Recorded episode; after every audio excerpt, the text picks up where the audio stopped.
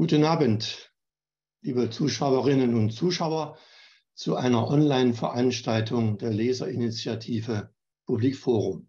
Schön, dass Sie heute alle wieder dabei sind. Mein Name ist Hans-Jürgen Günther. Ich bin der Vorsitzende der Leserinitiative. In der Krise und in unserer Gesellschaft geht die Schere zwischen arm und reich weiter auseinander gefährdet die wachsende Ungleichheit den gesellschaftlichen Zusammenhalt. Was ist jetzt zu tun?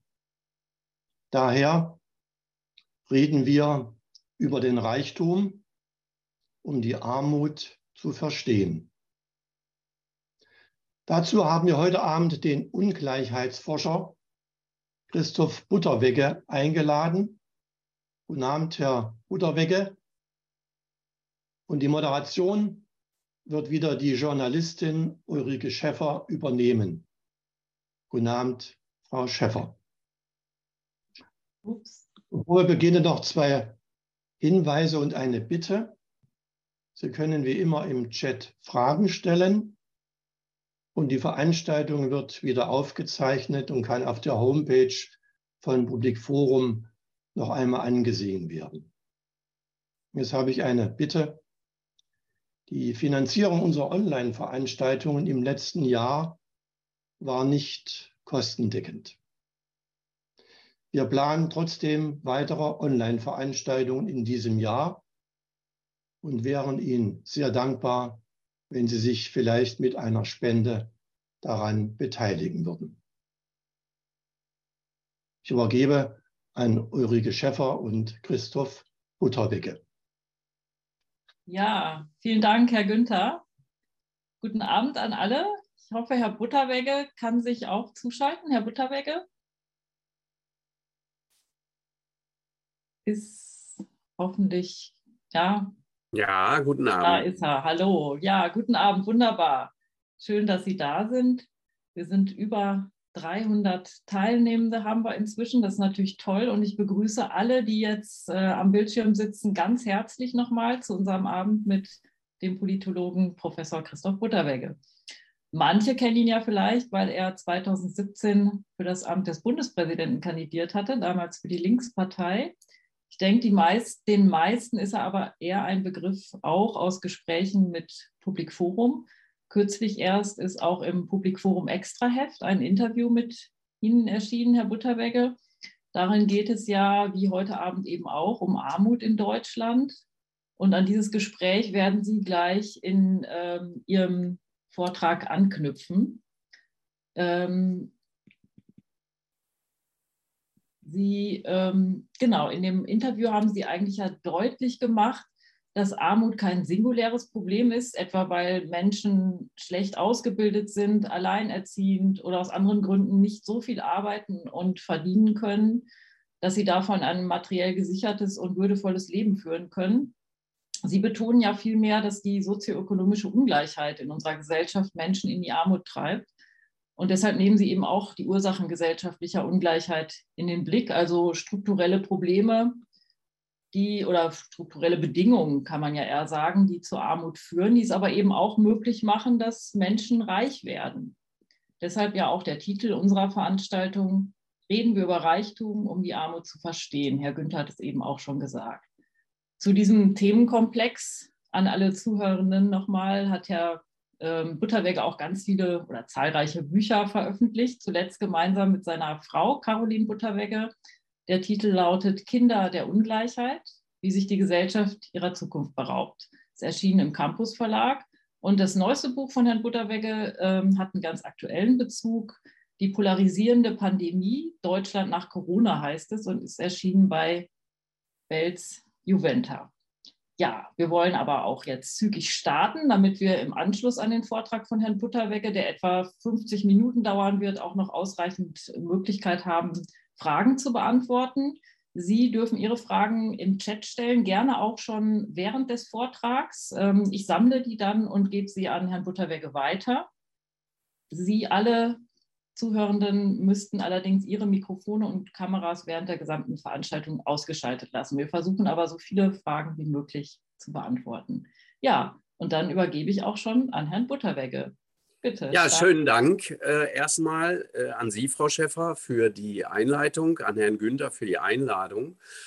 Äh, ich will zunächst äh, in einer Vorbemerkung vielleicht verdeutlichen, wie ich zu dieser Erkenntnis gekommen bin, die äh, dem Interview in Publikforum und auch heute unserer Veranstaltung den Titel gegeben hat, nämlich Reden wir über Reichtum, um die Armut zu verstehen. Ähm, ich äh, bin das erste Mal äh, auf dieses Problem der Armut, äh, die ich natürlich auch vorher schon wahrgenommen hatte, aber so als Wissenschaftler gestoßen, Mitte der 90er Jahre. Damals war ich tätig an einer Fachhochschule in Potsdam und bildete dort im Fachbereich Sozialwesen Sozialarbeiterinnen und Sozialpädagogen aus. Und die kamen ja noch relativ kurz nach der Vereinigung zu mir und baten mich, äh, ich möge doch Lehrveranstaltungen machen äh, zum Thema Kinderarmut, weil dieses Problem in den damals noch neuen ostdeutschen Bundesländern äh, sich ausbreite und sie natürlich später auch in ihrer Berufspraxis damit konfrontiert sein würden. Ich habe das auch gemacht. Ich habe auch äh, Lehrprojekte mit den Studierenden zu diesem Thema gemacht, zur Kinderarmut. Ich habe dann äh, später äh, Forschungsprojekte dazu gemacht, Bücher veröffentlicht und äh, habe dieses Thema dann mitgenommen an die Universität zu Köln, wo ich in eine damals noch erziehungswissenschaftliche, heute äh, humanwissenschaftliche Fakultät 1998 wechselte und ähm, denn Lehrerinnen und Lehrer sind natürlich äh, normalerweise auch mit diesem Problem konfrontiert, jedenfalls dann, wenn sie nicht in irgendeinem Nobelstadtteil vielleicht in einer Schule tätig sind. Und ähm, mir ist dann so mit der Zeit aufgefallen, dass die Öffentlichkeit äh, durchaus sehr sensibel ist für das Problem der Kinderarmut. Das habe ich jetzt über mehr als ein Vierteljahrhundert beobachtet, ohne übrigens, dass viel sehr viel politisch dagegen getan worden ist. Aber man ist, wenn es sich um Kinder handelt, natürlich schon sensibel, weil es ist ganz klar, wenn so ein äh, kleines Kind hineingeboren wird in eine Familie, die zum Beispiel im Hartz IV heute im Bürgergeldbezug ist, dann äh, kann dieses Kind nichts dafür und ist natürlich in einer schwierigen Situation, weil es möglicherweise äh, zu einem armen Jugendlichen wird und dann zu einem armen Erwachsenen, äh, der dann wieder äh, arme Kinder bekommt. Und das ist dann ein Teufelskreis der Armut. Und diese niedlichen kleinen Wesen, die Kinder, denen gönnt das natürlich niemand und niemand würde auf die Idee kommen, die auch dafür verantwortlich zu machen. Aber was ich gemerkt habe, ist, wenn es sich um Erwachsene handelt, dann hat man doch häufig das Vorurteil oder begegnet dem in der Öffentlichkeit, es handelt sich um Drückeberger, um Faulenzer, um Sozialschmarotzer, um Menschen, die arbeitsscheu sind und die selber verantwortlich sind für ihre soziale Misere. Und das hat mich veranlasst, mich gewissermaßen von der Kinderarmut wegzubewegen, hin zu der Erwerbsarmut von Erwachsenen. Hartz IV war so ein Stichwort, über das ich dann auch publiziert habe. Und auch, äh, was mir sehr äh, auch heute noch am Herzen liegt, die Altersarmut. Denn Damals sprach man in der Fachwissenschaft von einer Infantilisierung, einer Verjüngung, einer Verkinderung der Armut in den frühen 90er Jahren. Und äh, ich denke, heute gibt es sowas, was man dann eine Reseniorisierung der Armut nennen könnte. Natürlich sind Kinder und übrigens ganz besonders Jugendliche, auf die viel weniger als auf die kleinen Kinder geguckt wird, ähm, immer noch stark betroffen von Armut. Dazu werde ich auch gleich natürlich ein paar Zahlen präsentieren. Ohne die geht es nicht. Aber äh, alte Menschen sind verstärkt davon betroffen und sind zuletzt auch die Gruppe in der Gesellschaft gewesen, deren Armutsrisiko am stärksten gestiegen ist. So, und als ich das äh, erkannt und, wenn Sie so wollen, den Blick geweitet hatte, da ist mir dann aufgefallen, nicht nur, dass Armut ein strukturelles Problem ist, das also wenig zu tun hat mit individuellen äh, Verschuldungen, die es natürlich auch gibt, also dass Menschen falsche Lebensentscheidungen treffen, falsche Lebensentwürfe haben, äh, die sie in die Armut hineinführen. Das gibt es natürlich auch. Aber dass es ein strukturelles Problem der Gesellschaft ist, das hat mich dann zu der Erkenntnis geführt, dass eigentlich das Problem der Ungleichheit äh, viel ähm, existenzieller ist, ähm, von der sich auch natürlich äh, die, die Armut äh, ableitet. Also die Ungleichheit, sprich Armut und Reichtum, sind sehr bedeutsam, aber natürlich ist die Armut die Erscheinungsform der Ungleichheit, die die Betroffenen natürlich am meisten demütigt, erniedrigt ähm, und äh, ihnen äh, natürlich das Leben erschwert. Ähm, was meine Erkenntnis war, äh, war, äh, wer über den Reichtum nicht reden will, soll über die Armut schweigen und wer die Armut wirksam bekämpfen will, der muss den Reichtum antasten. Also dass beides miteinander zusammenhängt. Und äh, viel besser als ich das kann, hat Bertolt Brecht in einem Vierzeiler das äh, formuliert in einem Kindergedicht, das Alphabet heißt. Reicher Mann und armer Mann standen da und sahen sich an. Und der Arme sagte bleich, wäre ich nicht arm, wärst du nicht reich. Und das scheint mir bis heute das entscheidende Problem zu sein. Also, dass der Reichtum sich äh, aus der Armut speist und umgekehrt die Armut natürlich zusammenhängt mit dem Reichtum. Und äh, das äh, zu erkennen, bedeutet dann auch für mich, eher die richtigen Wege zu finden, äh, um dem Problem beikommen zu können. Ich will jetzt äh, als nächstes diese Schlüsselbegriffe klären. Also was ist denn darunter zu verstehen unter Armut, Reichtum, Ungleichheit? Dann will ich mit ein paar Zahlen, mit statistischen Daten äh, gucken, wie äh, entwickeln sich Armut und Reichtum und die Ungleichheit in Deutschland. Äh, ich frage dann äh, anschließend nach den Ursachen. Das scheint mir das Allerwichtigste zu äh, sein, weil wenn man die Ursachen nicht kennt eines Problems, dann kann man auch nicht die richtigen Schlussfolgerungen ziehen und die richtigen Gegenstrategien entwickeln.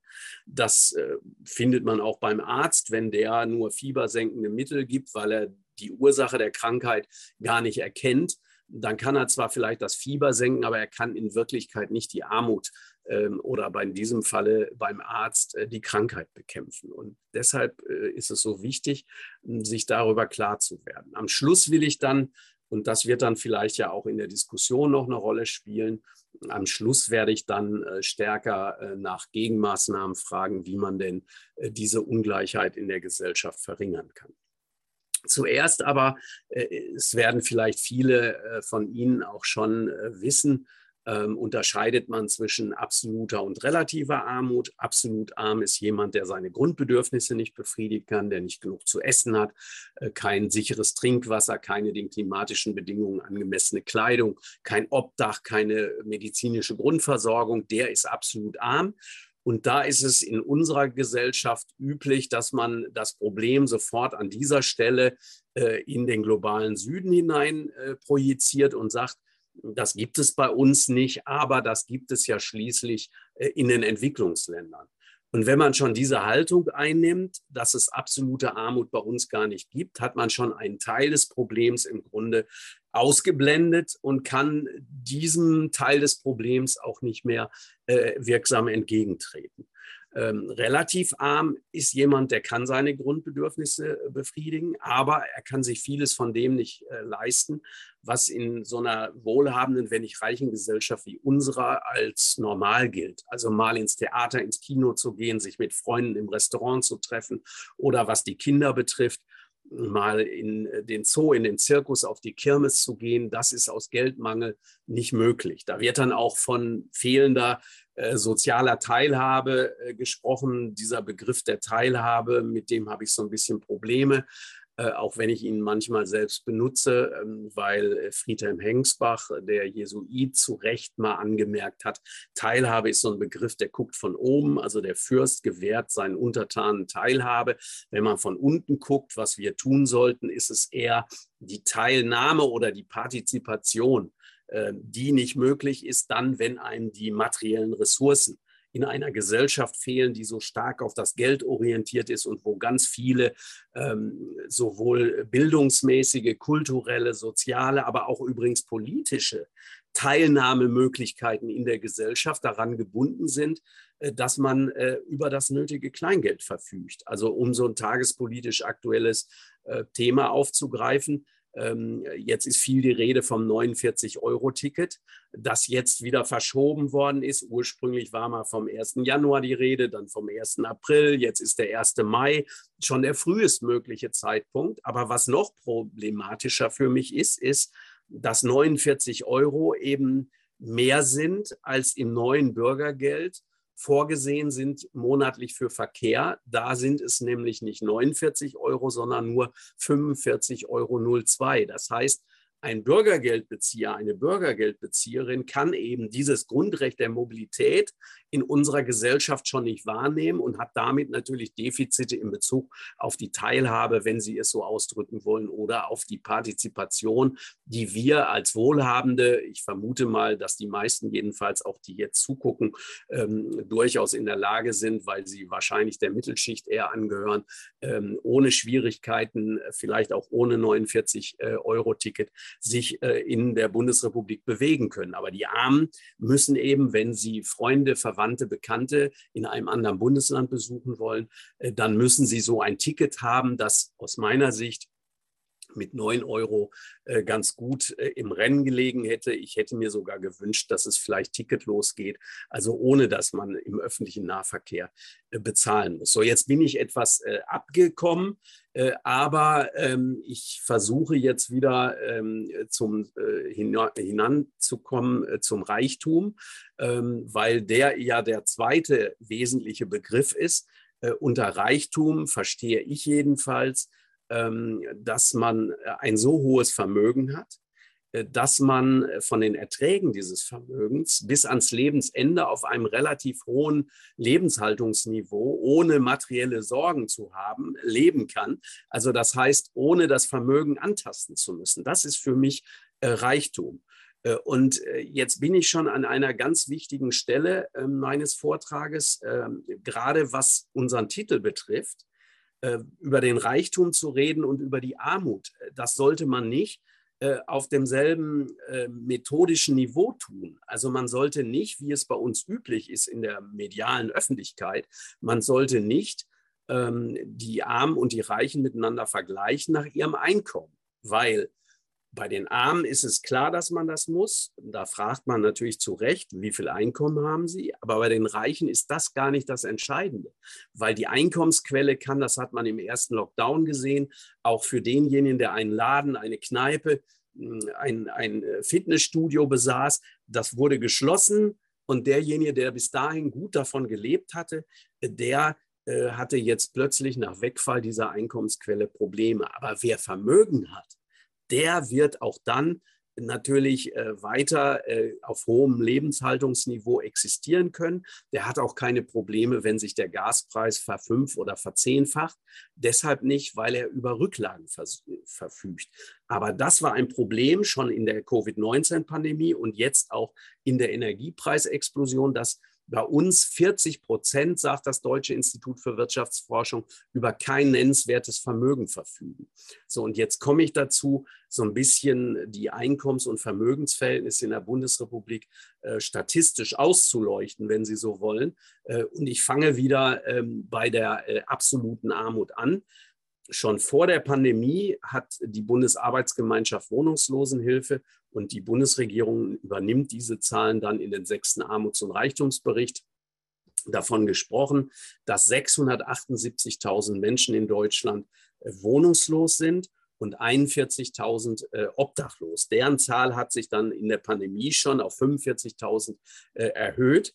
Äh, und man darf davon ausgehen, dass jetzt im Angesicht von äh, Zwangsräumung, von Räumungsklagen, von äh, mehr Stromsperren und mehr Gassperren, als es die schon für gewöhnlich gibt, ähm, dass jetzt natürlich noch mehr Menschen ähm, in die absolute Armut abrutschen. Also es ist für mich einer der wichtigen Trends in dieser Krisensituation, dass relative Armut auch leichter als sonst umschlägt in absolute Armut.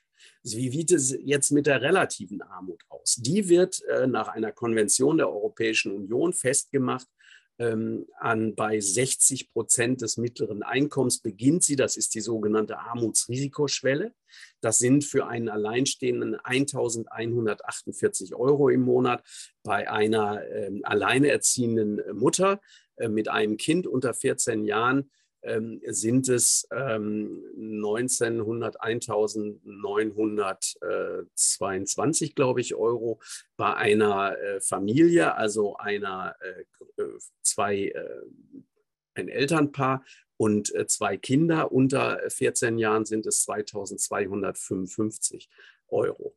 Äh, und damit Sie so eine ungefähre ähm, so einen ungefähren Überblick haben, was für Zahlen da eine Rolle spielen. Also wer weniger hat, äh, als diese 1148 Euro im Monat als Alleinstehender, der gilt als armutsgefährdet oder armutsbedroht. Ich würde deutlicher sagen, er ist einkommensarm, weil er muss natürlich von diesem Geldbetrag noch eine Wohnung mieten. Und das ist natürlich ähm, angesichts der steigenden Mietpreise ähm, nicht einfach und es bleibt nicht sehr viel übrig, sodass ich sagen würde, diese Menschen sind in aller Regel jedenfalls einkommensarm.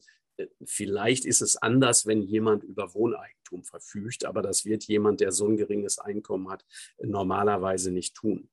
So, und äh, deswegen ähm, ist jetzt, wenn man sich die Zahlen anguckt, ähm, da ein, ein Höchststand erreicht. 16,6 Prozent der Bevölkerung äh, in Deutschland äh, fallen unter diese sogenannte Armutsrisikoschwelle. Das sind immerhin 13,8 Millionen Menschen.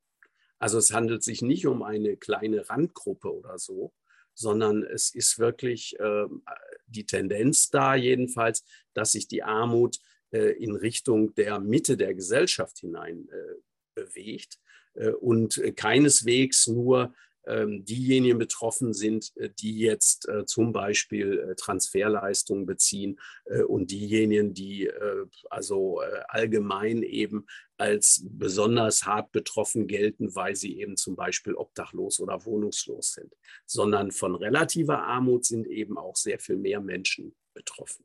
Wie sieht es beim Reichtum aus? Die Bundesregierung macht sich da ganz einfach, nämlich sie äh, nimmt jetzt das Doppelte des mittleren Einkommens, das sind so knapp äh, 4000 Euro, äh, 3987 oder so äh, waren es äh, im sechsten Armuts- und Reichtumsbericht. Und die Bundesregierung sagt, wer also das Doppelte des mittleren Einkommens zur Verfügung hat, der ist einkommensreich. Und vermögensreich ist demnach jemand, der ein äh, Nettovermögen von äh, mindestens 500.000 Euro besitzt. Der reichste Mann der Bundesrepublik, äh, Dieter Schwarz, Eigentümer von Lidl und Kaufland, Privatvermögen 41,8 Milliarden Euro, der würde sich totlachen, dass die Bundesregierung einen Studienrat wegen seines Nettogehalts von ungefähr 4.000 Euro für reich erklärt. Ähm, und äh, wer eine kleine Eigentumswohnung in Düsseldorf, in Köln, in Stuttgart oder erst recht in München hat, der ist dann plötzlich reich. Wenn man das so macht, und das ist mein Vorwurf an die politisch Verantwortlichen, dann äh, verharmlost man im Grunde die Armut.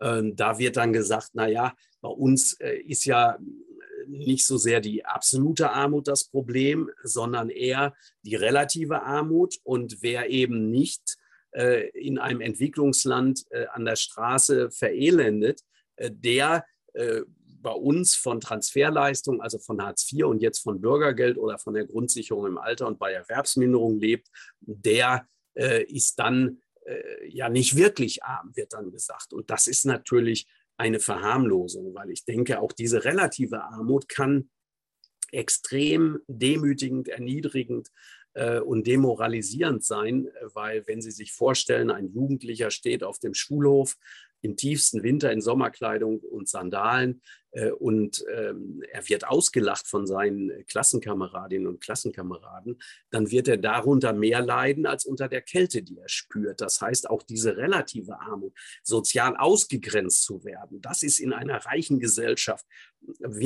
ein ganz wichtiger Punkt bei der Armut. Nicht nur bedeutet ja Armut, äh, dass man wenig Geld im Portemonnaie hat, sondern Armut bedeutet auch, benachteiligt, diskriminiert zu sein in unterschiedlichen Lebensbereichen, also in der Bildung, beim Wohnen, in der Kultur, bei der sportlichen Betätigung. Überall brauchen sie Geld in unserer Gesellschaft.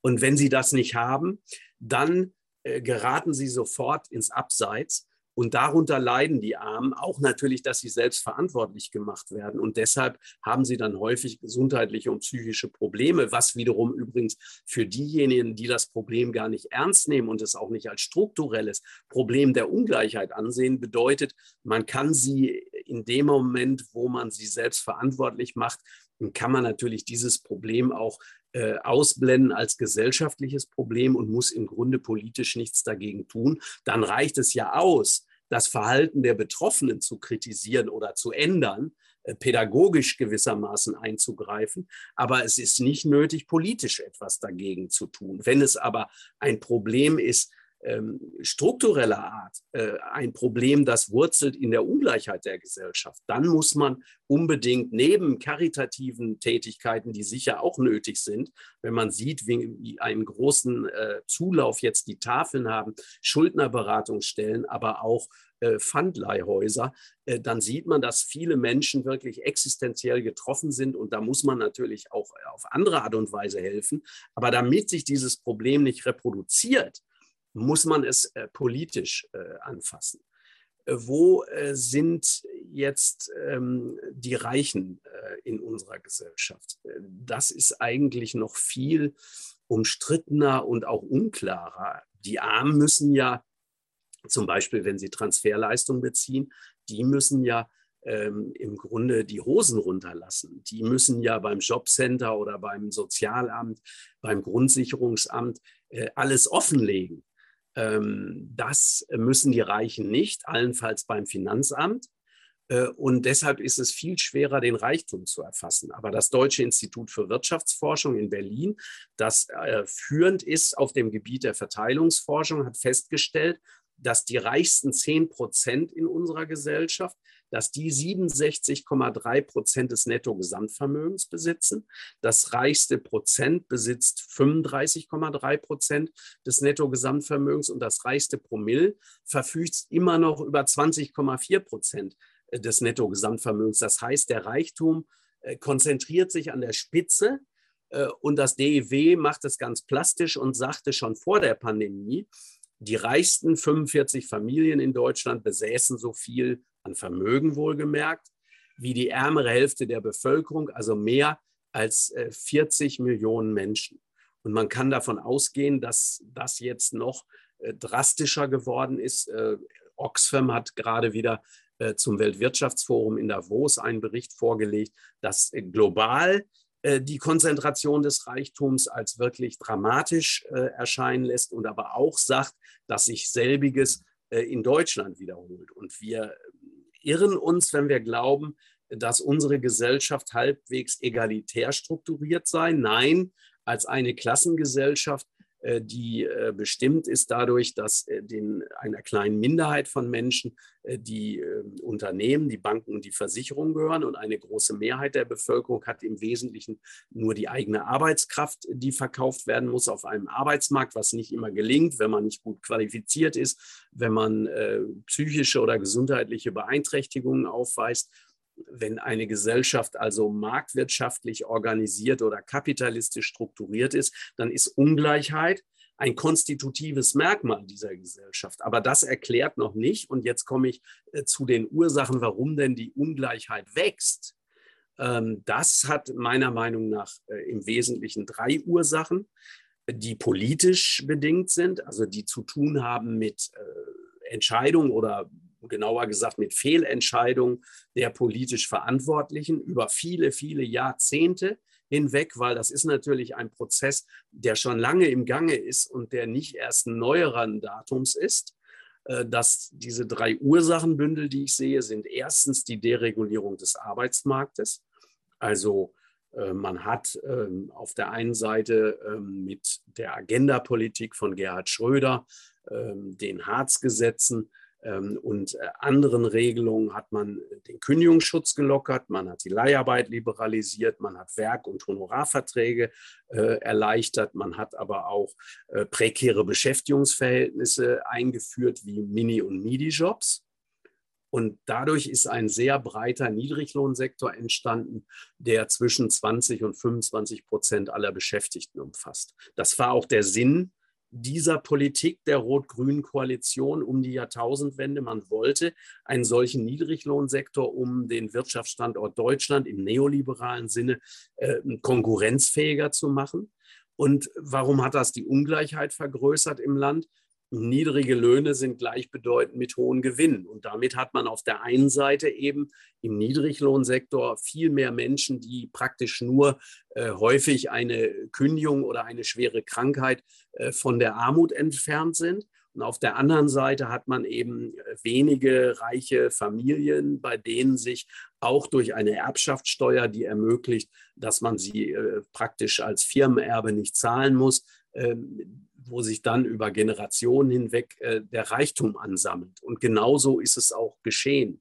Das Zweite, was ganz wichtig äh, war in Bezug auf die Ursachen, ist ähm, die Demontage des Sozialstaates, die auch ungefähr um diese Zeit stattgefunden hat, also sowohl unter der Regierung Kohl äh, in den 16 Jahren, aber dann auch vermehrt unter äh, Rot-Grün äh, und auch noch eine Zeit lang danach hat man ja nicht nur den Arbeitsmarkt dereguliert, sondern man hat auch durch den Um- und Abbau des Sozialstaates dafür gesorgt, dass die soziale Sicherheit abgenommen hat. Ich nenne mal zwei Beispiele. Die Riester-Reform 2001, da hat man äh, nicht nur die Altersvorsorge teilprivatisiert und den Arbeitnehmerinnen und Arbeitnehmern mit dem Slogan äh, Eigenverantwortung wahrnehmen, äh, aufgegeben, privat vorzusorgen, ergänzend zur gesetzlichen äh, Rentenversicherung, was natürlich Geringverdienerinnen und Geringverdiener äh, nicht leisten und nicht leisten können. Oder kennen Sie einen Taxifahrer, der einen Riester-Vertrag hat?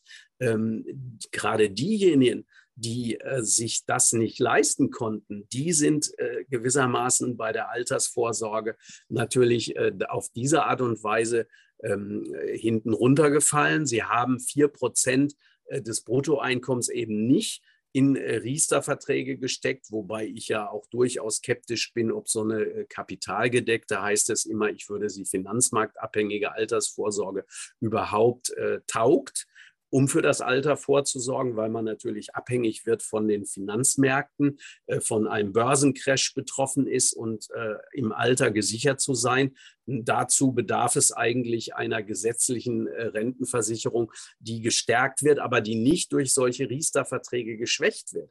Aber die Arbeitgeber, die mussten nun zu den Riester-Verträgen nichts hinzuzahlen und sind gewissermaßen ein Stück weit herausgenommen worden aus der Altersvorsorge für ihre Beschäftigten.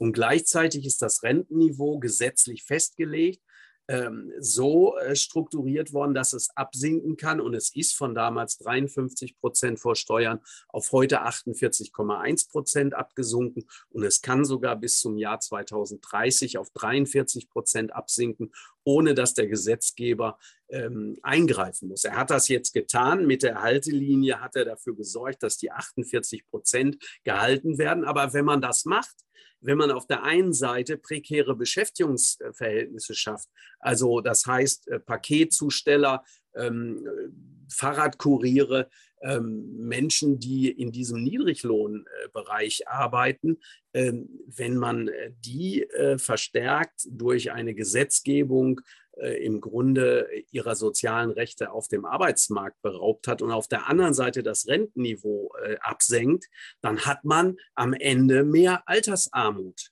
Äh, das ist eigentlich äh, von vornherein klar gewesen. Und dasselbe ist natürlich mit Hartz IV passiert.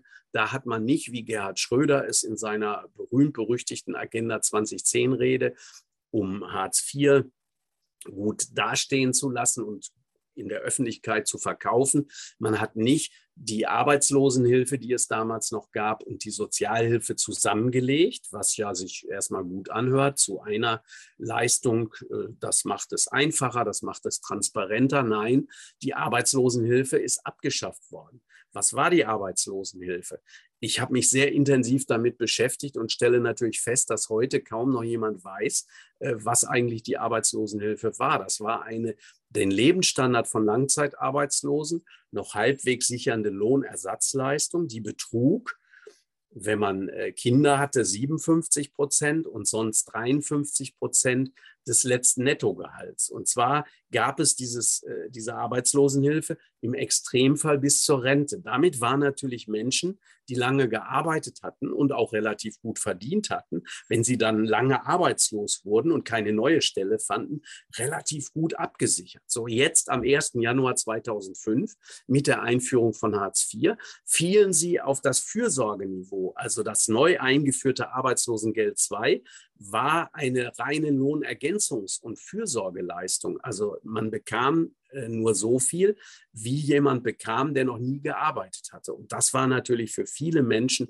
die Kinderarmut hat sich danach drastisch äh, erhöht, was kaum zur Kenntnis genommen worden ist, was natürlich die Regierung immer ähm, triumphierend äh, in die Öffentlichkeit hinein äh, veröffentlicht hat. Äh, das waren die sinkenden Arbeitslosenzahlen, die meiner Meinung nach äh, viel mehr zu tun hatten als mit Hartz IV, hatten sie zu tun mit der anziehenden Weltkonjunktur. Ab 2005 ging es wieder aufwärts von einem Tal mit einer Massenarbeitslosigkeit im Bereich von fünf Millionen offiziell registrierten Erwerbslosen.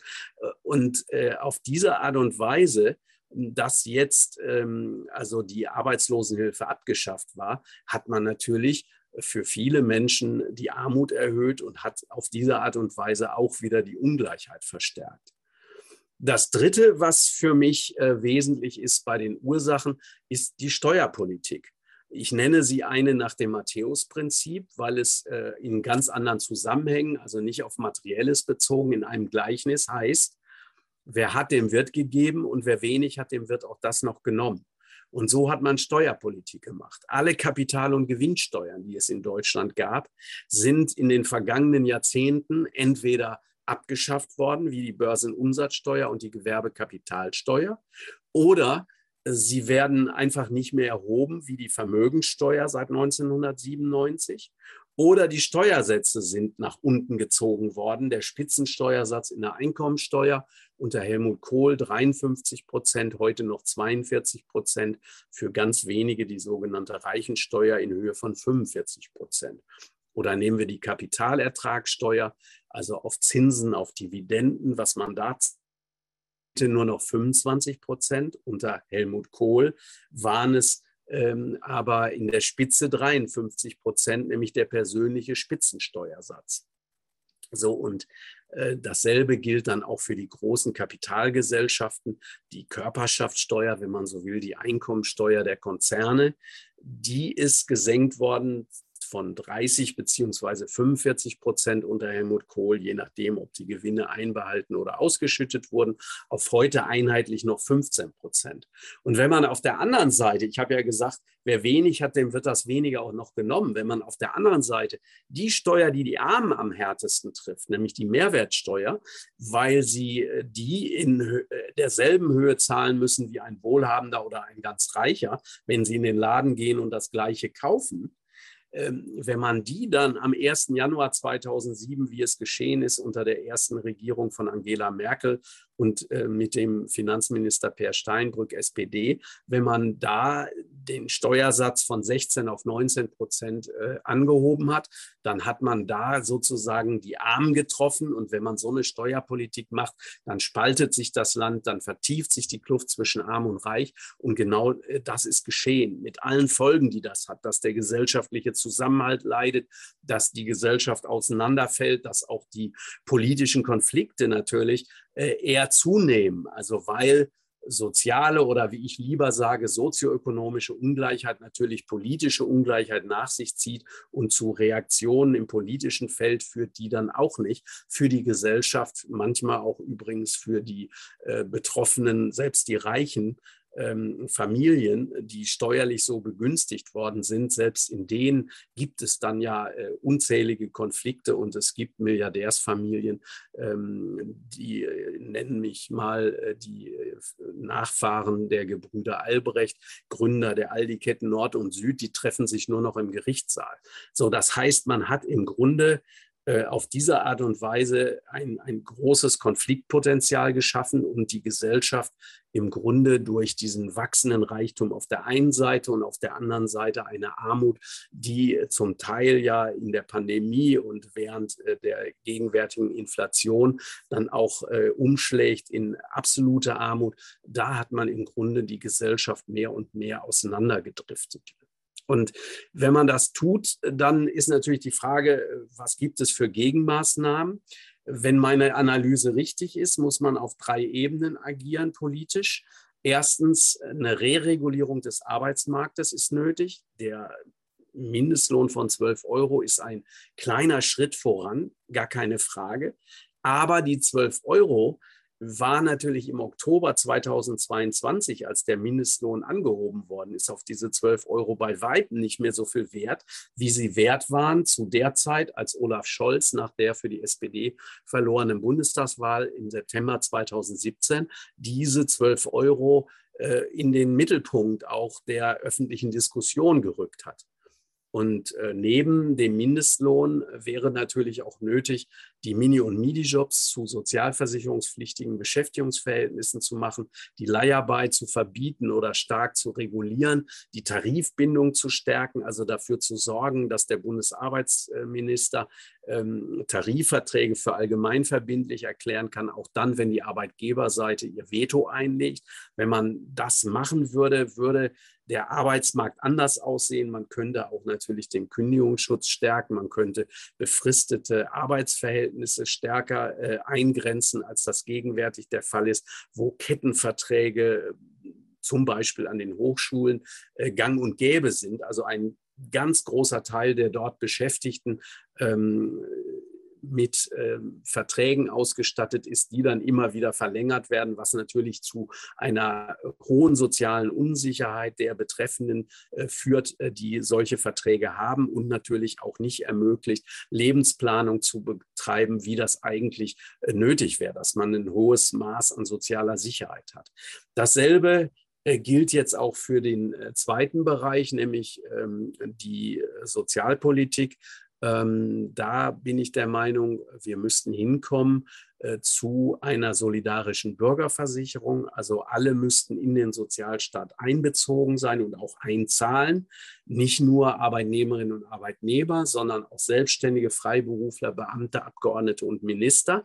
Wenn man das machen würde, würde natürlich äh, ein festes finanzielles Fundament geschaffen für den Sozialstaat. Und man könnte in diesen, ich nenne ihn einen inklusiven Sozialstaat, weil alle im Grunde einbezogen wären, in diesen inklusiven Sozialstaat könnte man eine soziale Grundsicherung implantieren, die den Namen äh, tatsächlich im Unterschied zu Hartz IV verdient.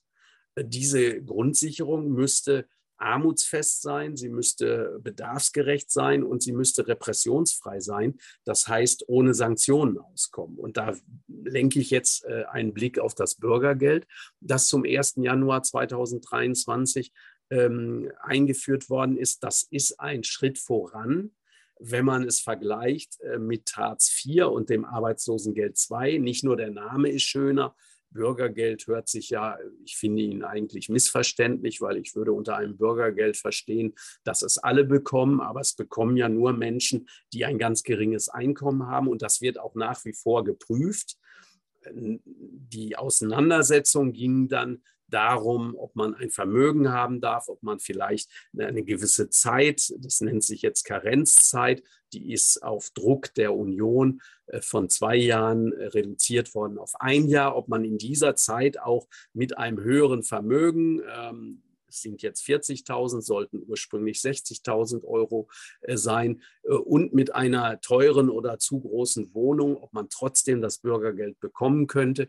Äh, das sind kleine Verbesserungen, die schon in der Pandemie unter der Großen Koalition von CDU, CSU und SPD eingeführt worden waren für ein halbes Jahr.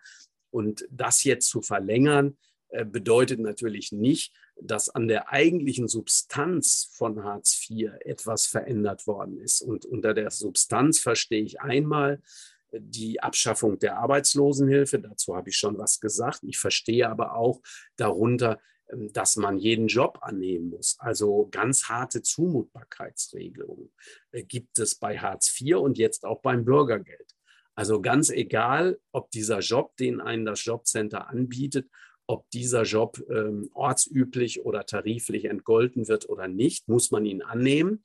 Und es gibt auch keinen, wie es es früher gab, einen Berufs- und Qualifikationsschutz, sondern der Diplomingenieur kann, äh, wenn es das Jobcenter will, an die Supermarktkasse beordert werden. Äh, das ist beim Bürgergeld genauso, wie es äh, bei Hartz IV ist. Und deswegen denke ich, das Bürgergeld ist eben nicht das, was Bündnis 90, die Grünen und vor allen Dingen auch die SPD versprochen hat, nämlich eine Überwindung von Hartz IV, sondern es ist äh, eine Verbesserung und eine Erleichterung für die bisherigen Hartz IV-Bezieherinnen und Hartz IV-Bezieher, aber es ist keine substanzielle äh, Änderung äh, eines doch sehr restriktiven Arbeitsmarktregimes, das verbunden ist mit äh, diesen Regelungen, äh, die da jetzt im Sozialgesetzbuch zweites Buch stehen. Die Steuerpolitik ist der letzte Punkt, wo ich sagen würde, da müssen Veränderungen her. Und das allererste ist sicher die Wiedererhebung der Vermögensteuer. Die muss nicht wieder eingeführt werden. Auch Politiker der Linken ähm, äußern sich häufig so, ähm, wir wollen eine Vermögensteuer einführen. Nein, die muss nicht eingeführt werden, die ist auch nicht verfassungswidrig oder vom Bundesverfassungsgericht für verfassungswidrig erklärt worden. Wer mal ins Grundgesetz guckt, Artikel 106, da steht die Vermögenssteuer noch, was übrigens die FDP und die AfD auch schon veranlasst hat, mal zu beantragen, das doch aus dem Grundgesetz herauszustreichen. Aber nein, es gibt sie noch, sie wird nur nicht erhoben. Also die müsste wieder erhoben werden. Es müsste der Spitzensteuersatz angehoben werden. Da kann man überlegen, mir leuchtet eigentlich nicht ein, warum jemand, der äh, ein Millionen Jahreseinkommen hat, also der nicht Millionär ist, sondern der jedes Jahr um eine Million Euro Einkommen reicher wird, warum der nicht 65 oder 75 Prozent als Millionärsteuer oder wie immer man das nennt, reichen, hyperreichen. Ich nenne es bewusst nicht superreich, weil es ist ja nicht gut für die Gesellschaft, nicht super, sondern es ist ein Hyperreichtum, wenn man äh, so viel Geld äh, verdient ähm, und darauf relativ wenig Einkommen zahlt.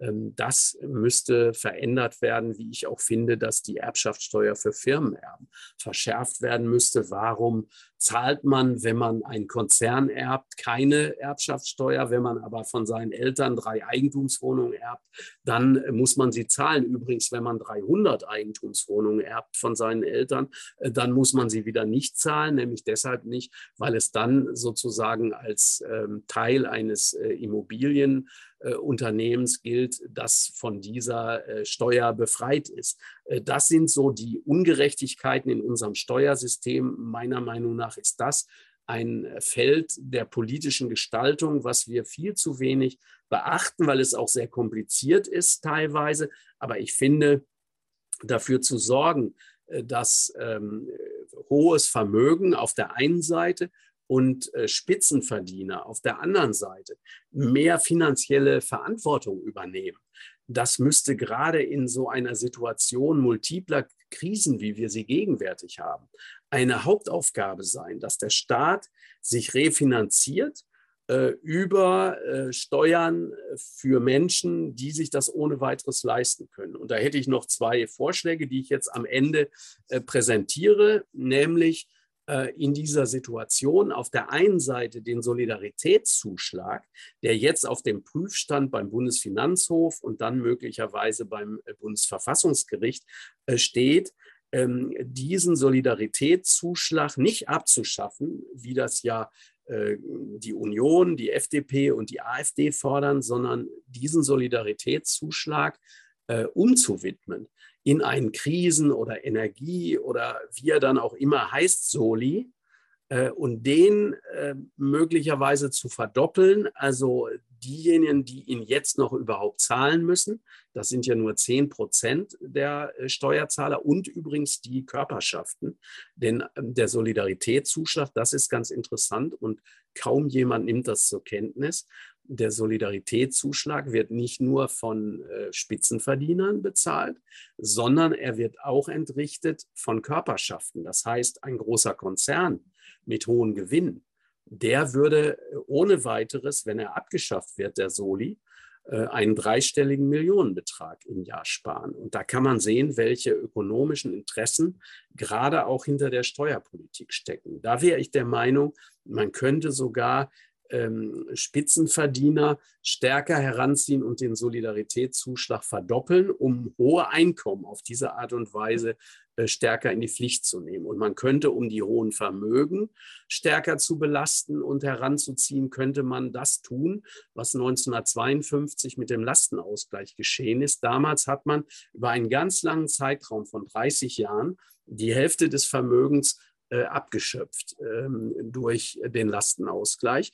Ähm, das hört sich jetzt erstmal konfiskatorisch an, aber die ganz Reichen haben darunter gar nicht so sehr gelitten, weil sie können sich vorstellen, in 30 Jahren äh, Inflationsrate, Zins- und Zinseszinsrechnung ist natürlich äh, das Vermögen äh, gewachsen und der Betrag, der dann am Ende fällig war, war am Ende nicht mehr so viel wert wie am Anfang, wenn man sozusagen gleich ganz auf das Vermögen zugegriffen und eine Hälfte davon dem Staat äh, mit äh, dieser Abgabe äh, zugedacht hätte.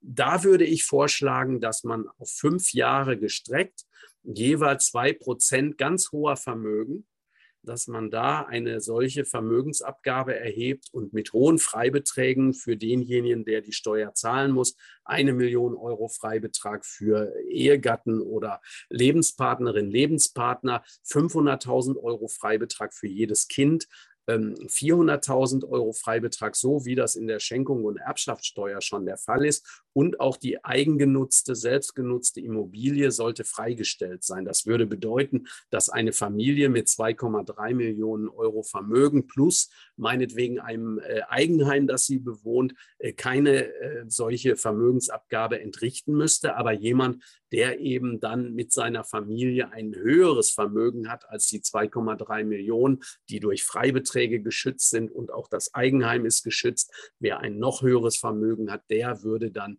äh, mit zwei Prozent äh, fünf Jahre lang äh, zur Kasse gebeten. Und ich denke, dass die Wohlhabenden und Vermögenden, dass die durchaus in der Lage wären, das zu tragen. Und ich meine, dass man stärker soziale Gerechtigkeit und sozialen Ausgleich fordern muss, damit eben sowohl äh, Armut stärker bekämpft werden kann, als auch Reichtum auf diese Art und Weise begrenzt wird. Und wenn man das tut, würde das natürlich die Gleichheit in der Gesellschaft fördern und das wiederum meiner Meinung nach auch den gesellschaftlichen Zusammenhalt stärken. Das zu ähm, propagieren, das zu fordern, muss natürlich auch verbunden werden damit, dass die Demokratie leidet, wenn sich immer weniger Arme an Wahlen beteiligen auf der einen Seite und auf der anderen Seite Menschen so reich sind, dass sie auch politisch Einfluss nehmen können durch äh, Medien, durch Gutachten, dadurch, dass sie sich äh, Radiostationen oder Fernsehanstalten kaufen. Ähm, das finde ich, oder Zeitungen, das muss, finde ich, ähm, begrenzt werden, äh, ohne dass dadurch schon der Kapitalismus überwunden würde. Wenn man das ins Auge fasst, also die, die Reproduktion der Ungleichheit, ganz unterbinden will, dann muss man auch die Wirtschaftsstrukturen, die Eigentumsverhältnisse und auch die Verteilungsmechanismen dieser Gesellschaft verändern. Äh, aber das ist sicher noch ein sehr, sehr weiter Weg, äh, über den wir dann heute Abend vielleicht ja auch noch diskutieren werden. Vielen Dank erstmal für die Geduld. Ja, so. Ja, vielen herzlichen Dank. Jetzt schalte ich mich wieder zu. Äh, es gibt schon jede, jede Menge Fragen und ähm, auch vielleicht auch direkt, ich steige sofort ein, damit wir die Zeit nutzen können, auch direkt anknüpfend an das, was Sie zum Solidaritätszuschlag ähm, gesagt haben, gibt es vor allen Dingen viele Fragen so zum politischen ähm, Hintergrund. Ähm, eben Abschaffung der Solis wurde eben nochmal auch angesprochen. Wie kann man stoppen? Beziehungsweise, das haben Sie ja auch gesagt, dass es auch jetzt äh, Versuche gibt, den auch ähm, umzuwidmen.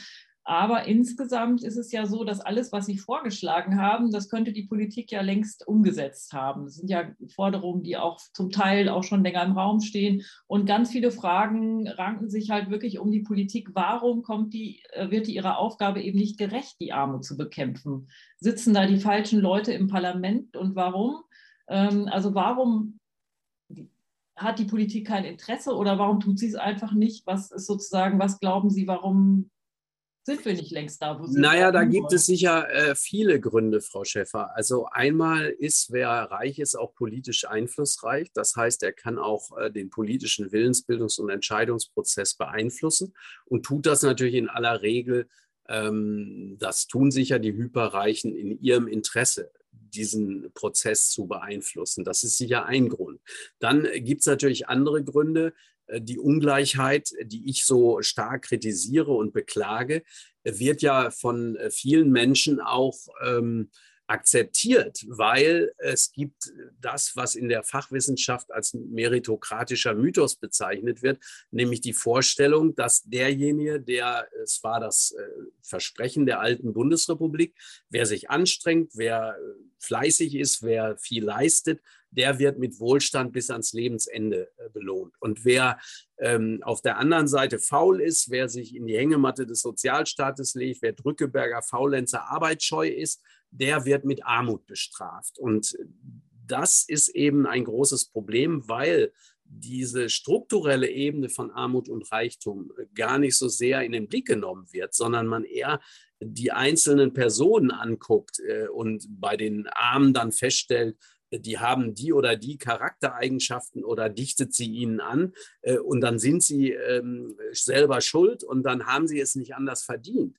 Das äh, führt natürlich auch dazu, dass kein politischer Druck auf die Entscheidungsträgerinnen und Entscheidungsträger äh, ausgeübt wird, der äh, gegenüber den Reichen ähm, das wieder aufheben würde, dass die auch politisch einflussreich sind. Und ich denke, das ist ein ganz, ganz wichtiger Grund, dass natürlich auch mit bestimmten großen Erzählungen der Globalisierung, dem demografischen Wandel, jetzt neuerdings auch der Digitalisierung, ich nenne das die drei großen Erzählungen unserer Zeit, den Menschen äh, suggeriert wird, ihr müsst den Gürtel enger schnallen. Nehmen wir mal jetzt zum Beispiel die Rentenpolitik. Da wird gesagt, äh, es werden immer mehr Alte in unserer Gesellschaft Gesellschaft sein. Jetzt gehen die Babyboomer in Rente.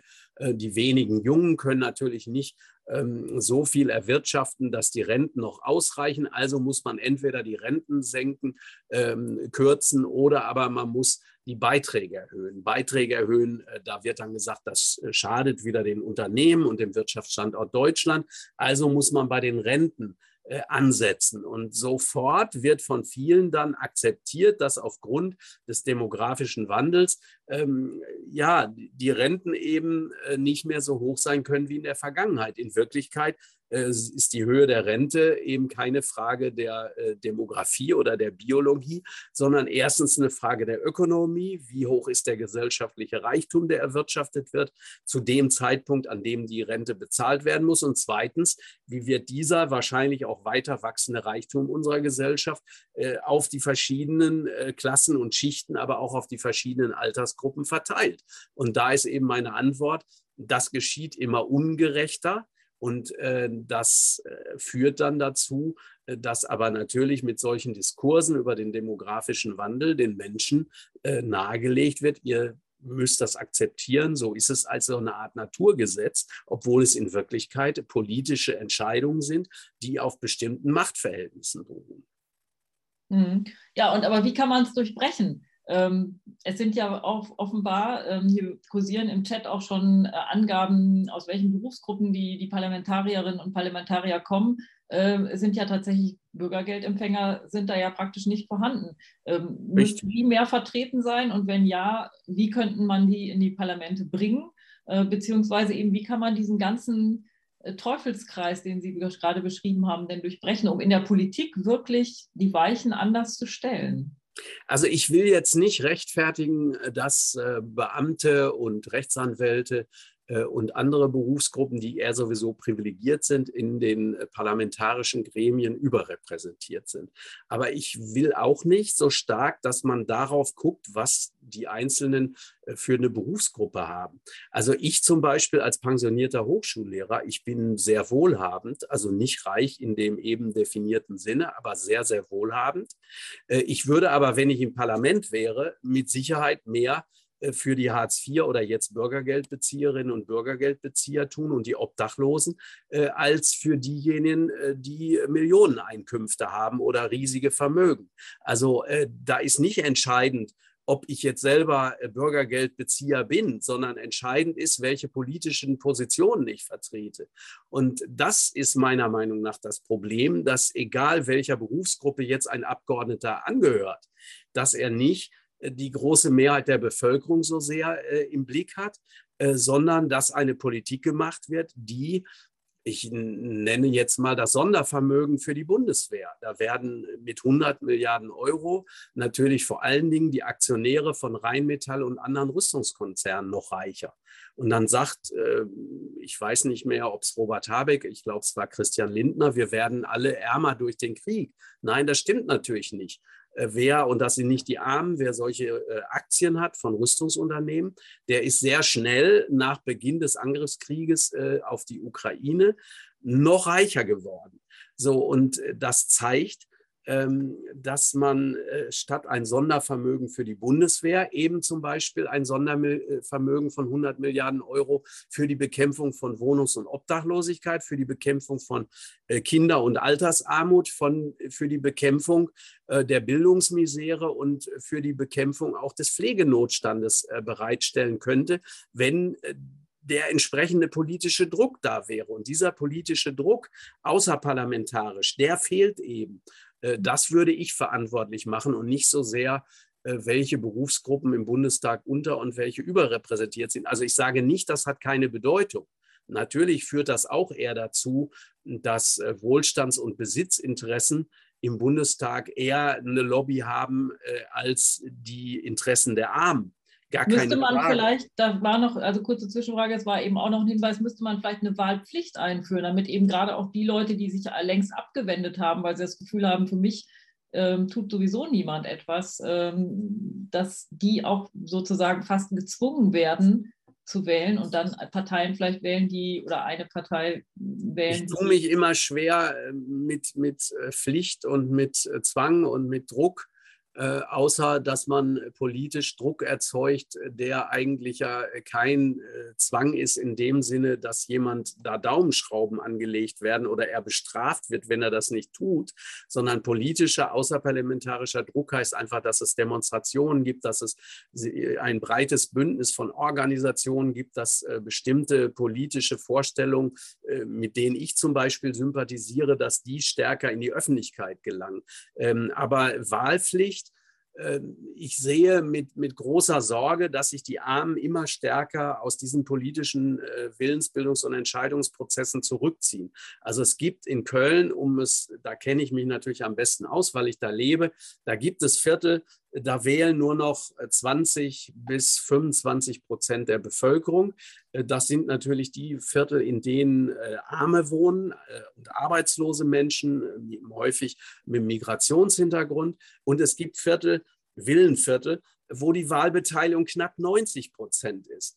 Ähm, ich würde mir sehr wünschen, dass die Armen stärker ähm, auch in diese Willensbildungs- und Entscheidungsprozesse in diesem Falle äh, sich an Wahlen beteiligen. Das wünsche ich mir sehr. Aber ob man das erreicht äh, durch eine Wahlpflicht, ähm, da bin ich sehr unsicher. Ähm, man müsste mehr versuchen durch politische Bildung und dadurch, äh, dass man ähm, aufklärt und Menschen motiviert. Also wenn ich mir vorstelle, ein, ein, ein Hartz-IV-Bezieher oder jetzt eine Bürgergeldbezieherin, äh, sagen wir mal, äh, da gibt es 500.000 äh, alleinerziehende Mütter ähm, im Bezug, die äh, große Schwierigkeiten hat, am 20. des Monats noch was Warmes auf den Tisch zu bekommen für ihre Kinder, ähm, die äh, wird jetzt durch ein Gesetz gezwungen, zur Wahl zu gehen. Äh, dann stelle ich mir vor, äh, also die macht es nur, weil sie gar kein Geld hat und, und äh, ständig Angst hat, dass ihr der Strom abgestellt wird oder das Gas und dass ihre Kinder im Dunkeln Schularbeiten machen müssen. Unter diesem Druck geht sie dann zur Wahl. Also ich meine, was soll das bewirken? Mhm. Ähm, nein, sie muss motiviert werden, das zu tun, indem wir äh, weniger resignieren und offensiver äh, dafür werben, äh, dass Wahlen wichtig sind und dass man auch seine Interessen da wie auch an anderer Stelle vertreten muss. Das Welche Rolle spielen dabei die, die Medien, wurde jetzt gerade gefragt auch? Ja, darüber denke ich natürlich auch viel nach, äh, gegen diese Medien, jetzt auch noch gegen die äh, sozialen Medien, äh, da äh, was zu ähm, bewirken, wo sich so viel Hass und Hetze äh, drin abspielt und gegen äh, Medien, die, das merkt man sowohl bei der Pandemie als auch jetzt beim, beim Ukraine-Krieg, wo abweichende Meinungen, meinetwegen pazifistische, dass die überhaupt nicht in den Medien angemessen repräsentiert sind, sondern dass da so ein, so ein Mainstream ähm, stark vertreten wird. Das erinnert mich natürlich schon so ein bisschen an die Zeit der außerparlamentarischen Opposition in den 1968er Tagen, wo dann eine Parole war, enteignet Springer. Also die Hetze der Bildzeitung gegen die äh, bärtigen Studierenden, die da demonstriert haben und äh, wo dann bis hin zu äh, Mordaufrufen äh, gegenüber Rudi Dutschke ähm, natürlich äh, die Bildzeitung mit dazu beigetragen hat, dass so eine Stimmung entstanden ist, dass man solche ähm, Mordaufrufe ähm, in der Öffentlichkeit gehört hat. Äh, da dann zu sagen, solche Konzerne müssen in Gemeineigentum überführt werden, das äh, wäre sicher eine große Hilfe. Nur sehe ich nicht, dass da ein politischer Wille ist. Nehmen Sie mal RWE jetzt als Beispiel mit Lützerath.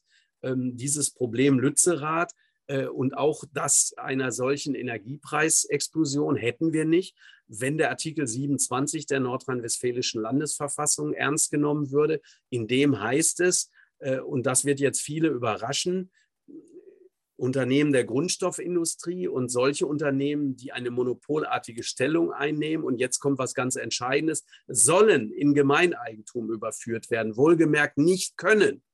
Das ist 1950 in die äh, nordrhein-westfälische Landesverfassung geschrieben worden und kein einziger nordrhein-westfälischer Politiker hat jemals das ernst genommen und in Wirklichkeit überführt. Wäre das passiert, hätten wir weder in Lützerath das Problem, dass da Tausende von Polizisten äh, Leute ähm, wegtragen und äh, zum Teil auch niederknüppeln müssten, äh, um für RWE zu sichern, dass die da die Kohle äh, wegbaggern und damit natürlich auch ungefähr eine Milliarde Euro noch zusätzlich an Gewinn machen können. Noch hätten wir das Problem, dass die Preise in diesem Maße steigen, weil der Staat könnte dann natürlich im Besitz solcher Unternehmen wie RWE und Uniper, was auch in Nordrhein-Westfalen beheimatet ist, könnte er natürlich selber die Preispolitik bestimmen. Und er könnte natürlich auch bestimmen, dass nicht mit dem Argument, es ist jetzt aber so entschieden, dass RWE gehört Lützerath und kann jetzt dann auch die Kohle abbaggern. Könnte der Staat entscheiden, ob die Kohle tatsächlich notwendig ist oder ob das Klima äh, stärker Schaden nimmt und könnte natürlich, wenn er sich äh, wirklich an diese Vergesellschaftung gemacht hätte, eine ganz, ganz andere Rolle spielen. Das gilt auch auf dem Mietwohnungsmarkt. Also wenn Sie sich mal angucken, in Wien sind die Mieten ungefähr ziemlich genau die Hälfte so hoch wie in München, obwohl Wien sicher genauso attraktiv ist als Stadt. Woran liegt das? Über die Hälfte der Mietwohnungen ist im Besitz entweder äh, der Gemeinde Wien oder von Genossenschaften oder aber öffentlich gefördert. Und wenn man den Mietwohnungsmarkt auf diese Art und Weise beeinflussen kann als Stadt, dann führt das natürlich dazu, dass die Mieten eben nicht explodieren wie in einem Land, in dem die Mieten äh, und die Wohnungen vor allen Dingen äh, Spekulationsobjekt sind.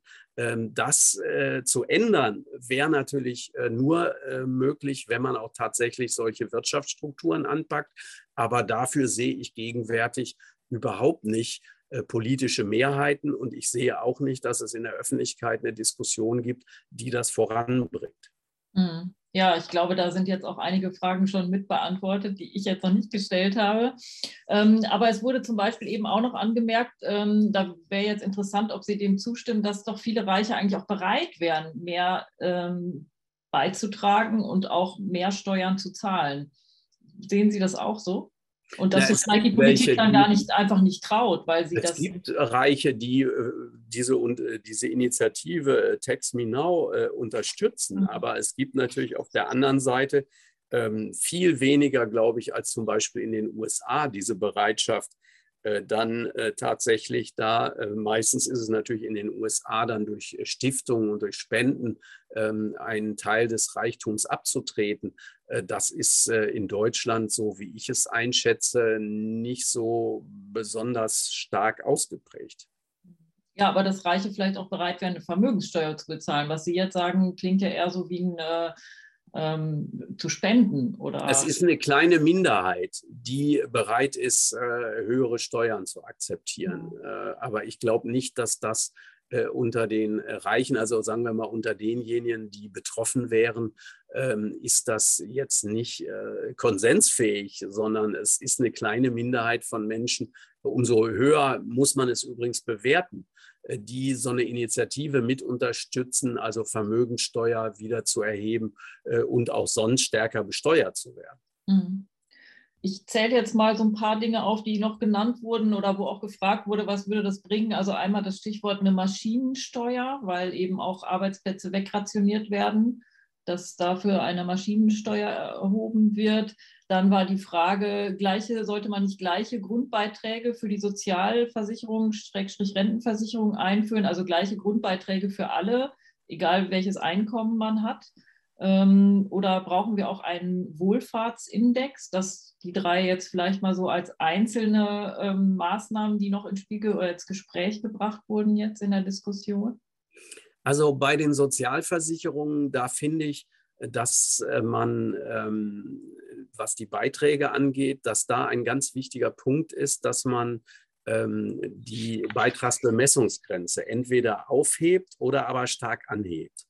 Also wer 7.300 Euro im Monat in Westdeutschland ähm, äh, verdient, äh, muss für das, was er darüber dann verdient, und auch sein Arbeitgeber keine Beiträge zahlen. In Ostdeutschland sind das 7.100 äh, Euro. Ähm, das ist natürlich verrückt, dass die Solidarität an einem Punkt endet, wo jemand weiß, äh, er selbst äh, und auch die Familie sind äh, abgesichert, dann könnte er natürlich für die prekär Beschäftigten, dann könnte er aber auch für Supermarktkassiererinnen, für Paketzusteller, für Getränkelieferanten, könnte er natürlich dafür sorgen, dass die auch im Alter in Würde leben können. Das sollte man auf jeden Fall machen. Maschinensteuer, also das, was in Gänsefüßchen so bezeichnet wird, also ähm, finde ich ganz vernünftig. Das heißt, dass die Unternehmen nicht, wie das jetzt der Fall ist, also auf die Bruttolohnsumme die Sozialversicherungsbeiträge zahlen müssten, sondern auf ihre Wertschöpfung. Und dann müsste eben ein Unternehmen, das wenig Arbeitskräfte beschäftigt, aber zum Beispiel durch äh, künstliche Intelligenz, durch Roboter, durch Automaten, durch äh, Computertechnologie ähm, also eine hohe Wertschöpfung hat, ohne viele Beschäftigte zu haben, müsste entsprechend dieser Wertschöpfung Beiträge zahlen. Das nennt sich dann Maschinensteuer. Das finde ich eine ganz sinnvolle Idee, die schon sehr, sehr alt ist. Also auch Bert Rürup, der jetzt ähm, heute nicht mehr so dasteht, als wenn er nun der große äh, Vorantreiber des Sozialstaates wäre, äh, hat sich dafür mal äh, vor einigen Jahrzehnten ausgesprochen. Also das wäre natürlich etwas, was sinnvoll wäre. Ähm, also so müsste man an verschiedenen Enden eigentlich ansetzen. Ähm, Vielleicht noch ein Wort zu Stichwort Übergewinnsteuer. Warum kriegen wir das? Ja, nicht? Übergewinnsteuer, da verstehe ich auch nicht warum das in anderen Ländern äh, möglich ist, äh, in, in Spanien, in äh, Großbritannien.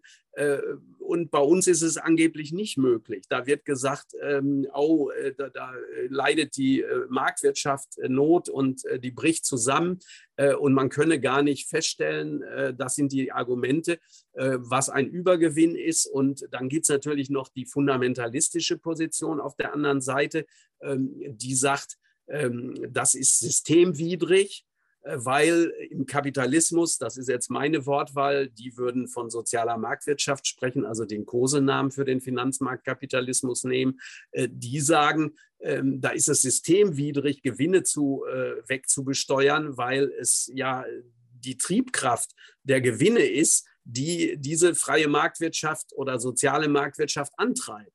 Ähm, das überzeugt mich nicht, weil natürlich kann man sich einen Kapitalismus vorstellen, der ähm, sozialer ist, ähm, so wie man sich übrigens auch einen Kapitalismus vorstellen kann, der grüner ist äh, als der jetzige, also der nicht so sehr auf fossile Brennstoffe setzt und der die Umwelt nicht so stark schädigt. Aber es wird keinen grünen Kapitalismus geben, auch wenn manche Grüne das glauben. Und es wird sicher auch keinen äh, Kapitalismus geben, der jetzt äh, sozial in dem Sinne ist, dass er Armut und Reichtum, äh, also diese äh, wachsende Ungleichheit, ähm, dass er die abschafft. Das wird es nicht geben. Aber ein Kapitalismus mit weniger sozialer Ungleichheit. Den kann es geben. Das hat sich gezeigt in den 70er Jahren sowohl bei uns unter Regierung von, von Willy Brandt, äh, aber auch in Schweden. Äh, das schwedische Volksheim war damals, bevor neoliberale Reformen hier wie dort Veränderungen gebracht haben, war natürlich eine kapitalistische Gesellschaft, in der aber den Beschäftigten und den sozial Benachteiligten der Staat doch ein hohes Maß an Unterstützung gewährt hat. Und dafür setze ich mich ja ein. Ähm, also das äh, beinhaltet natürlich auch eine Übergewinnsteuer.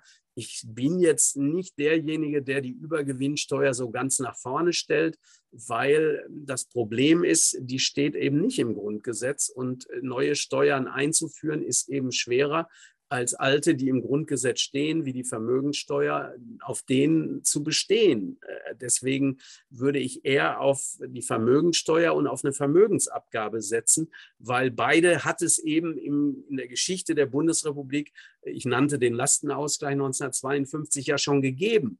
Und an das Bestehende anzuknüpfen, ist äh, immer leichter, äh, als zu sagen, ja, lasst uns doch, dann kommt natürlich sofort die Diskussion, was ist denn eine Übergewinnsteuer oder eine, eine, eine, irgendwie eine Zufallsgewinne, was sind das denn?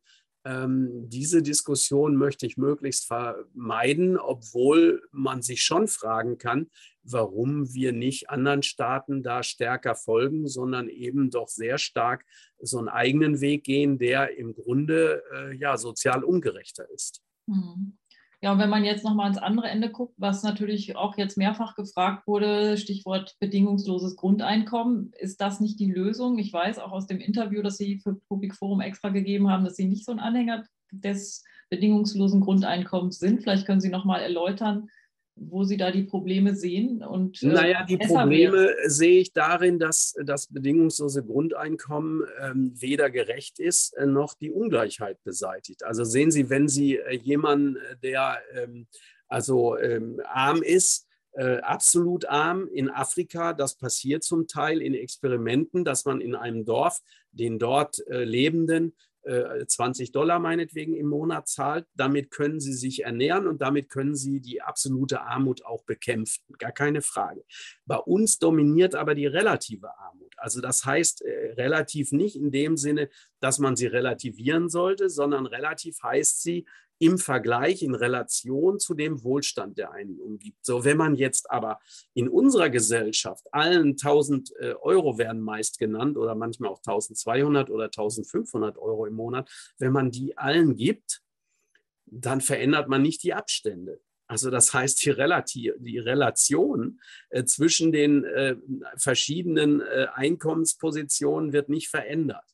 Ähm, natürlich nützt eine solche Summe von 1000 Euro einem Armen viel mehr als einem Wohlhabenden oder Reichen, gar keine Frage.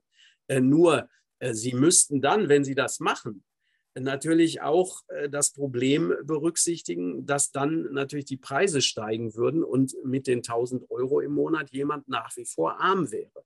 Weil wenn heute schon die Armutsrisikogrenze bei 1148 Euro im Monat liegt, ähm, dann ähm, ist klar, dass wenn man 1000 Euro bekommt vom Staat als bedingungsloses Grundeinkommen, dass man dann in dieser Armutsrisikozone lebt, außer man verdient noch dazu. Und da hätte ich sofort wieder die Angst, dass der Niedriglohnsektor noch breiter wird, weil wenn der Staat schon die Miete bezahlt und auch für die Lebenshaltungskosten auf einem niedrigen Niveau sorgt, dass die beglichen werden können, dann muss der Unternehmer nur noch wenig oben drauflegen, um im Sinne eines Kombilohnes für alle dafür zu sorgen, dass Menschen dann eben auch zu einem niedrigeren Lohn arbeiten. Und gerecht finde ich das nicht, wenn eine Sozialpolitik nach dem Gießkannenprinzip gemacht wird und über allen die gleiche Summe ausgegossen wird. Selbst unter Hartz IV, das betone ich jetzt auch in Bezug auf die jetzt ja in nächster Zeit geplante Grund Kindergrundsicherung.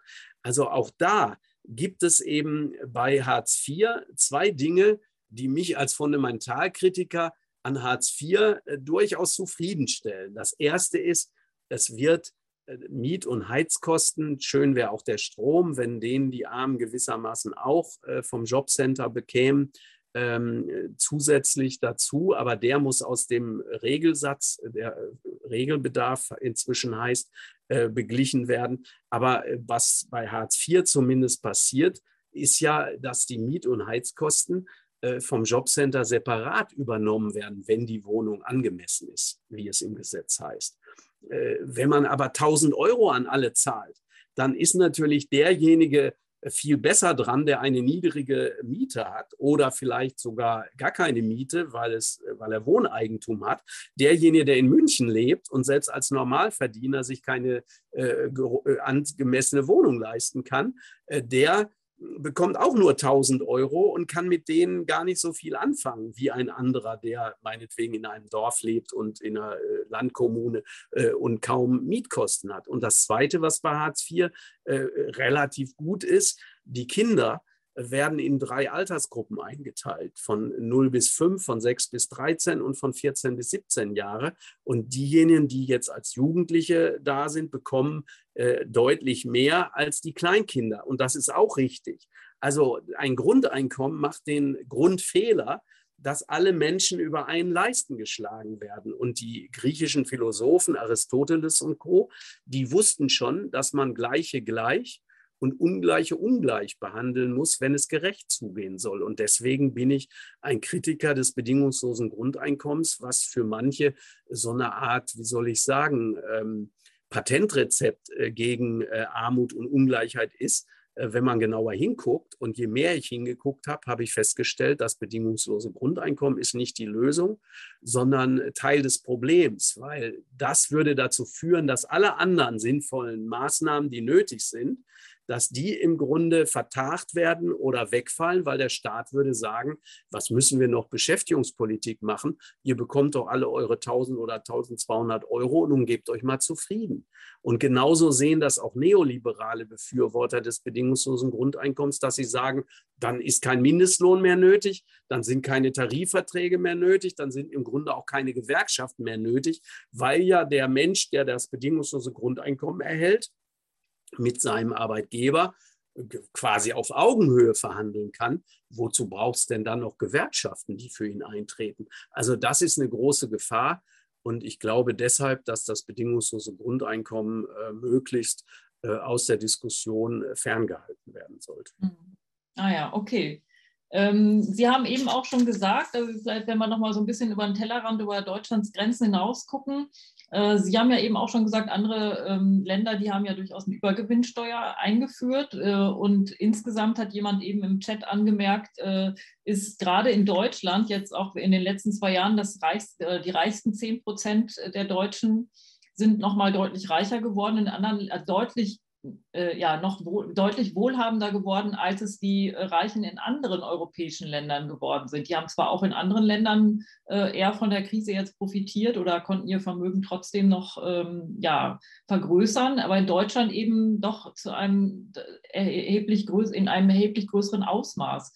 Ähm, warum ist das so? Das liegt ja sicher natürlich nicht an der Übergewinnsteuer, die wir nicht haben und die anderen. Da gibt es ja wahrscheinlich noch andere Dinge, die andere Länder besser machen. Naja, äh, das ist einmal natürlich bedingt durch die äh, Steuergesetze bei uns. Die sind eben so, dass, ähm, na, man kann sagen, äh, oder es ist schon so formuliert worden von anderen, dass gesagt worden ist, Deutschland ist so eine Steueroase. Also man wird halt hier als besonders reicher sehr pfleglich behandelt. Äh, und äh, das ist sicher ein wesentlicher Grund, warum hier eben auch so äh, riesige Vermögen über Generationen hinweg dann angewachsen sind und warum die Möglichkeit da ist, sein Vermögen auch weiter anwachsen zu lassen. Also das ist in anderen Ländern ist auch zum Teil mehr politischer Druck. Also schauen Sie mal, das ist jetzt wieder so tagespolitisch aktuell. Ähm, also schauen Sie mal nach Frankreich. Ja, äh, da soll also jetzt das Renteneintrittsalter äh, erhöht werden von 62 auf 64 Jahre. Bei uns sind die 67 äh, angepeilt und es gibt durchaus ja ständig, zuletzt von Jens Spahn, aber von Arbeitgeberseite ohnehin, dass gesagt wird, also 70 oder aber angemessen an die steigende Lebenserwartung muss das Renteneintrittsalter weiter steigen als nur nur auf 67 Jahre. In Frankreich gibt es da einen Generalstreik, äh, weil die Menschen auf die Straße gehen und sagen, wir lassen uns nicht unsere Rente nehmen äh, und wir lassen uns nicht zwingen, in einer so reichen Gesellschaft äh, länger zu arbeiten, als das früher der Fall war. Also in Deutschland zum Beispiel, im Deutschen Reich, ist ähm, ja ähm, 2000, 1916 äh, ist eingeführt worden, die Erhöhung des Renteneintrittsalters, äh, also auf 65 äh, nein, die Absenkung von 70 auf 65 passiert. So, wieso ist denn eine Gesellschaft über 100 Jahre später nicht in der Lage, aus diesem Reichtum, den sie erwirtschaftet, ihre alten Menschen so zu stellen und mit dem Alter zu entlassen in den Ruhestand, wie das im Deutschen Kaiserreich passiert ist. Da, diese Frage stellt überhaupt niemand. Aber, das ist Aber den demografischen Wandel gibt es ja tatsächlich, hat auch eine äh, Zuhörer. Ja, natürlich gibt es den demografischen Wandel. Aber sehen Sie, äh, das ist eben der Denkfehler beim demografischen Wandel. Äh, es ist nicht so, wie uns vorgerechnet wird, dass gesagt wird, demnächst muss ein äh, Erwerbstätiger zwei Rentner äh, ernähren, wird es da gesagt, sondern der wissenschaftlich-technische Fortschritt, die wachsende Arbeitsproduktivität hat doch über 100 Jahre dazu geführt, dass die Rente und auch der Sozialstaat äh, immer weiterentwickelt worden ist. Also die Renten sind gestiegen, obwohl es den demografischen Wandel schon seit 1900 gab. Also seit 1900 sind die Familien kleiner geworden, die Lebenserwartung ist gestiegen, die Menschen sind älter geworden und trotzdem ist die Rente viele, viele Jahrzehnte bis äh, in die 80er Jahre des letzten Jahrhunderts ähm, ist sie erhöht worden. Also ich gebe Ihnen ein Beispiel, an dem man das ganz gut sehen kann. Äh, keiner äh, jammert über die heutigen Landwirte.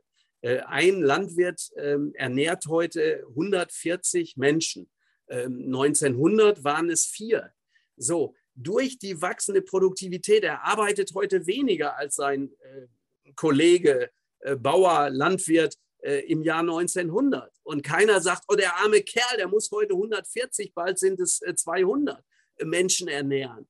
Und genauso ist das bei der Rente. Also die Arbeitsproduktivität ist gestiegen, dadurch wächst der Reichtum und dadurch ist es eben möglich, auch mehr Menschen zu ernähren, sei es von Seiten des Landwirtes mit Nahrungsmitteln oder sei es auch mit Rentenversicherungsbeiträgen durch Erwerbstätige und durch ihre Arbeitgeber die auch Beiträge entrichten müssen. Also nur, es wird so getan, als wäre es eine biologische Frage, als wäre die Altersarmut, die wächst bei uns.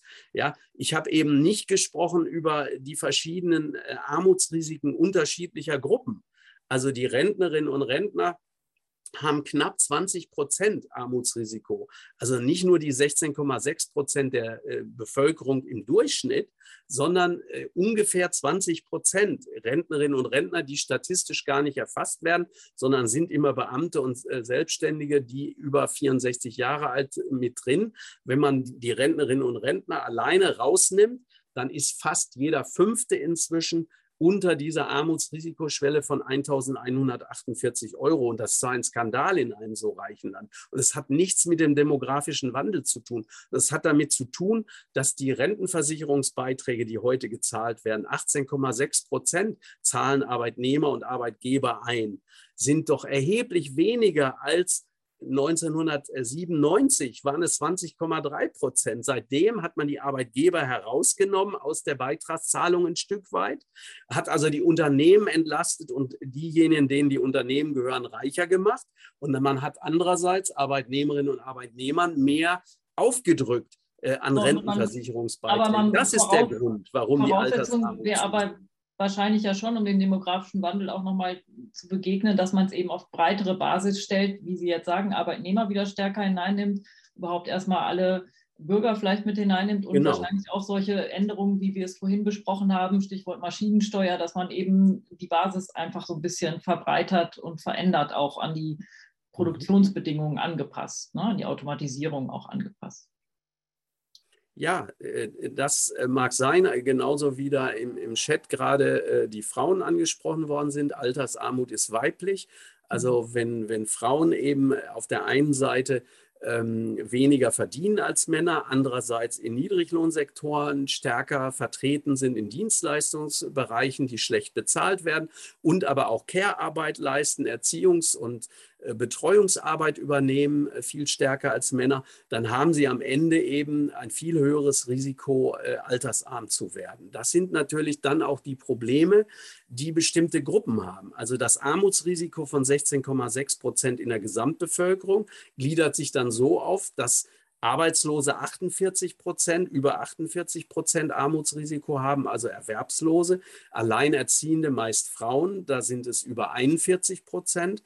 Und äh, zum Beispiel bei Menschen ohne deutschen Pass, also Ausländerinnen und Ausländer, da sind es über 35 Prozent. Mehr Kinderfamilien haben äh, mehr als 30 Prozent Armutsrisiko. Also da sehen Sie, dass bestimmte äh, Lebenslagen, also natürlich auch noch ähm, dann ganz besonders ähm, Gefährdungen mit sich bringen. Ich habe eben übrigens bei der äh, alleinerziehenden Mutter mit dem ähm, Kind unter 14 Jahren eine falsche Zahl genannt. Das sind 1492 Euro. Da liegt die Armutsrisikoschwelle. Ähm, und ähm, bei dem Paar mit zwei Kindern, da muss ich jetzt mal nachdenken, sind es 2410 Euro. Also da habe ich eben falsche Zahlen genannt. Ähm, da sieht man, dass man mit diesem Geld eben dann schlecht äh, auch Kinder ähm, so stellen kann, dass die sich das leisten können, was heute, ich sehe das an den eigenen Kindern, die jetzt nicht arm sind, äh, aber da, was da an Kosten natürlich auf einen zukommt und was da auch heute an Erwartungen bei den Kindern sind, eben mitzuhalten, die vergleichen sich mit anderen. Das heißt, die Kinderarmut ist natürlich nach wie vor, so wie ich das erlebt habe in den 90er Jahren, ein ganz, ganz großes Problem und die Armut der Kinder, das Armutsrisiko ist 20,8 Prozent auf einem einem Höchststand, genauso wie bei fast allen anderen Gruppen ein Rekordstand erreicht worden ist 2021 und wir wahrscheinlich nach dieser Situation jetzt mit der Inflation das Problem haben werden, dass Menschen, die auch über diesen Grenzen liegen, weil die Preise so gestiegen sind, eine verborgene Armut zunimmt und die sich ausbreitet äh, bis weit in die Mittelschicht hinein. Ja, das sind keine schönen Aussichten und wir könnten, glaube ich, noch stundenlang weiter diskutieren. Im Chat ist unglaublich viel Bewegung, Kommentare auch untereinander und, und weitere Fragen, die wir aber leider nicht alles stellen können. Ich glaube, wir müssen dringend noch eine weitere Veranstaltung ähm, dranhängen, demnächst mal mit Ihnen, um weiterer, das Thema noch weiter zu vertiefen. Aber leider, leider für heute müssen wir leider Schluss machen. Und ich danke Ihnen ganz, ganz herzlich, Herr Butterwegge, für diesen sehr lebhaften, sehr engagierten äh, Vortrag und auch die Diskussion. Ich glaube, die äh, Zuhörerinnen und Zuhörer haben da jetzt sehr viel mitgenommen. Wurde auch immer wieder gesagt, oh, dass ähm, äh, gewisse Sachen waren so nicht bekannt oder auch äh, Zustimmung, auch vor allen Dingen für Ihre Thesen. Insofern glaube ich, ähm, war das ein sehr, sehr schöner Abend mit Ihnen und ich danke Ihnen ganz herzlich und äh, verabschiede mich auch selbst und übergebe wieder an Herrn Günther. Ja, ich bedanke mich auch bei Ihnen beiden. Lieber Butterweg, ich weiß, das Online-Format ist nicht Ihr Lieblingsformat. Ich freue mich trotzdem, dass Sie stimmt, ja. waren, hier sich zu präsentieren. Vielen Dank für Ihre Mitwirkung, für den Vortrag und für die vielen beantworteten Fragen und auch Ihnen vielen Dank, Frau Schäffer, für die gute Moderation. Bevor ich Ihnen auf Wiedersehen sage, möchte ich noch kurz ansagen, wann wir uns wiedersehen. Äh, die nächste Online-Veranstaltung von der Leserinitiative findet am 16. Februar statt, wieder zur Standardzeit um 19 Uhr mit dem Thema Ist der synodale Weg am Ende mit Hans-Joachim Höhn. Bis dahin vielleicht auf Wiedersehen und Ihnen allen. Einen schönen Abend auch von mir an alle. Ja, im Abend. Ja auch. Wiederhören. Wiedersehen. Tschüss.